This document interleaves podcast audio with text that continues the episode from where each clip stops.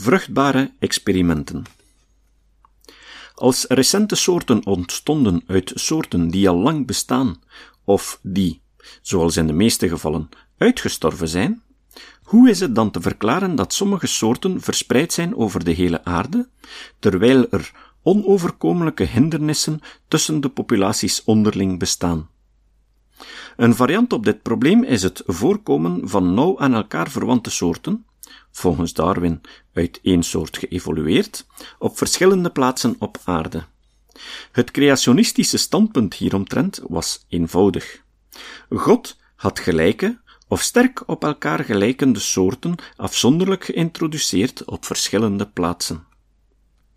Tijdgenoten van Darwin, die het simplistische creationistische standpunt niet deelden, maar die toen nog wel anti-evolutionair dachten, waaronder Edward Forbes, Charles Lyell en Joseph Hooker, veronderstelden dat in het verleden de plaatsen waar momenteel gelijke of gelijkaardige soorten voorkomen, met elkaar verbonden waren.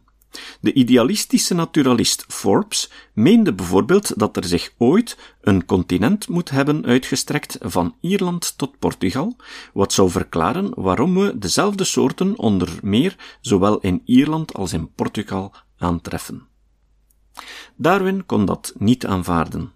Als volgeling van Lyell nam hij aan dat het aardoppervlak inderdaad grote veranderingen had ondergaan en dat er mogelijk zoiets bestond als een verloren continent, maar een dergelijke gebeurtenis kon zich onmogelijk hebben voorgedaan binnen de tijdspanne van de levensduur van één soort.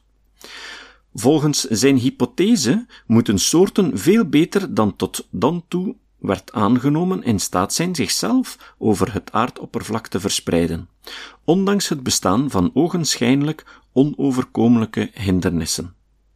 Hooker protesteerde en wierp op dat bijvoorbeeld Tasmanië en Vuurland identieke plantensoorten bezitten. Organismen, meende hij, kunnen onmogelijk van de ene kant van de wereld naar de andere migreren in acht genomen oceanen, bergketens, woestijnen enzovoort. Darwin zette zich aan het werk om zijn hypothese experimenteel te testen. Tussen eind 1854, de periode van zijn onderzoek naar rankpotigen, en mei 1856, toen hij begon te schrijven aan wat natural selection had moeten worden, zie infra, voerde hij verschillende experimenten uit die tot het beste wetenschappelijk onderzoek behoren van de 19e eeuw. In elk geval wat de biologie betreft.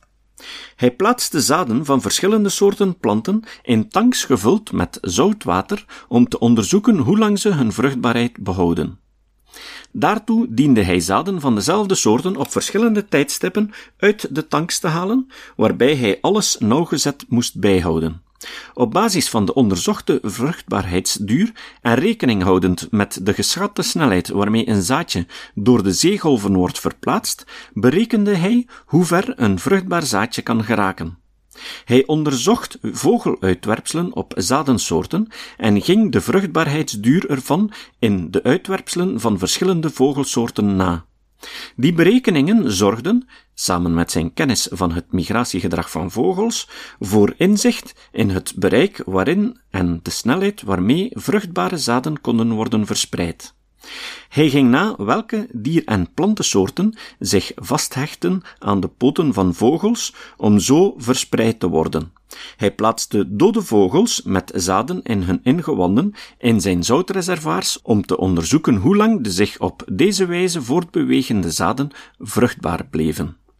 Het principe van het scheermes van Ockham volgend, dat stelt dat men aan een verklaring niet meer veronderstellingen moet toevoegen dan strikt noodzakelijk is, overtuigden de resultaten van al die experimenten hem ervan dat soorten de planeet kunnen koloniseren, ook zonder dat men het bestaan van verloren continenten en dergelijke moet aanvaarden.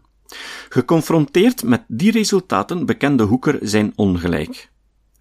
Eveneens omstreeks het midden van de jaren 50 ging Darwin zich intensief toeleggen op het kweken van duiven. Een onderzoek dat in het verlengde van zijn rangpotigen studie te situeren valt. Hij wilde meer te weten komen over het optreden van variatie in gedomesticeerde soorten en over het proces van kunstmatige selectie. Daartoe werkte hij zich in de subcultuur van kwekers, duivententoonstellingen en gespecialiseerde tijdschriften in. In tegenstelling tot wat men soms denkt, deed hij niet zelf aan kunstmatige selectie van zijn duiven. De resultaten van echte kwekers volstonden, evenals hun expertise in het herkennen van variatie. Desmond en Moore hierover, 1991, pagina 428. Darwin wilde aantonen dat de natuur bestaat uit een myriade van kleine variaties, onzichtbaar voor iedereen, behalve ervaren kwekers. Deze enthousiastelingen konden tot op een millimeter oordelen, en de verschillen, die niet alleen zij konden zien, vormden het ruwe materiaal dat gedurende generaties van selectieve kweek geaccentueerd zou worden. Uit zulke geringe afwijkingen hadden kwekers enorme veranderingen gemodelleerd. Wat leidde tot de huidige kropduiven, pauwstaartduiven, Romeinen en tuimelaars. Zo enorm eigenlijk dat, indien deze vogels wild waren, zoologen ze als verschillende soorten, misschien als verschillende geslachten zouden hebben geclasseerd. Darwin maakte de sprong van het kunstmatige naar het natuurlijke. Hij geloofde dat gelijknamige, onmerkbare variaties de sleutel tot de Malthusiaanse selectie door de natuur zelf bevatten. Zwakke, slecht aangepaste variaties werden door de natuur verwijderd, net zoals door de kweker. De goede variaties floreerden en door de generaties heen werden bepaalde trends aangemoedigd. Adaptieve eigenschappen werden er als door een onzichtbare kweker uitgehaald. Kunstmatige selectie toonde de ambachtsman die de natuur modelleert de selecterende hand van de natuur zelf als oneindig superieur. Ibid, pagina 428. Wanneer Darwin later de verborgen hand van natuurlijke selectie vermeldde, hanteerde hij voor zichzelf een duivenkweker als model of metafoor. Deze denkbeeldige kweker kiest, op basis van voor de leek onopvallende, maar voor hem uiterst belangrijke eigenschappen, bepaalde duiven uit om ze te laten paren met andere, eveneens zorgvuldig geselecteerde exemplaren. Darwins duivenkweker-metafoor leidde in over het ontstaan van soorten en in later werk tot antropomorf taal- en beeldgebruik, wat nog tijdens zijn leven een aantal misverstanden en problemen veroorzaakte. Brown hierover. Darwin kon niet anders dan natuurlijke selectie antropomorfiseren tot een paarceremonie, vaardig in elkaar gezet door een wijze, alziende en praktisch denkende Engelse gentleman. Hoewel voornamelijk als metafoor bedoeld en buitengewoon handig in die rol, raakte Darwins gebruik van het idee van natuurlijke selectie niettemin hopeloos en onvermijdelijk verstrikt in antropomorfische implicaties. 1995, pagina 522.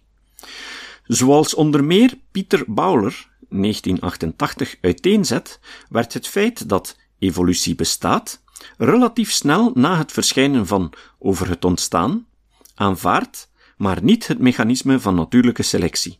Darwin ondervond al snel dat velen niet begrepen wat hij precies bedoelde met natuurlijke selectie, wat hem de uitspraak Ik moet wel een zeer slecht uitlegger zijn, ontlokte. Wie zijn werk kent, weet echter dat hij de dingen uitzonderlijk goed uitlegde. Het probleem was de dubbelzinnigheid van de term natuurlijke selectie. Sommigen beweerden dat de natuur niet kan selecteren, anderen dat selectie iemand veronderstelt die selecteert, en men vroeg zich af hoe Darwin dat over het hoofd had kunnen zien. Ik veronderstel dat natuurlijke selectie een slechte term was, schreef hij en voegde eraan toe: Natuurlijk behoud was misschien beter geweest. Geciteerd in Desmond en Moore, 1991, pagina 492. Niettemin bleef de term tot vandaag behouden. Pogingen hem te vervangen, in het Nederlands bijvoorbeeld door teeltkeus, zijn, voor zover ik kan nagaan, niet nagevolgd. Dat het woord teeltkeus in onbruik raakte, lijkt mij trouwens positief. De mogelijke verwarring is hier immers nog groter. Meer nog dan natuurlijke selectie lijkt natuurlijke teeltkeus een bewust persoon te impliceren die de teelorganismen kiest.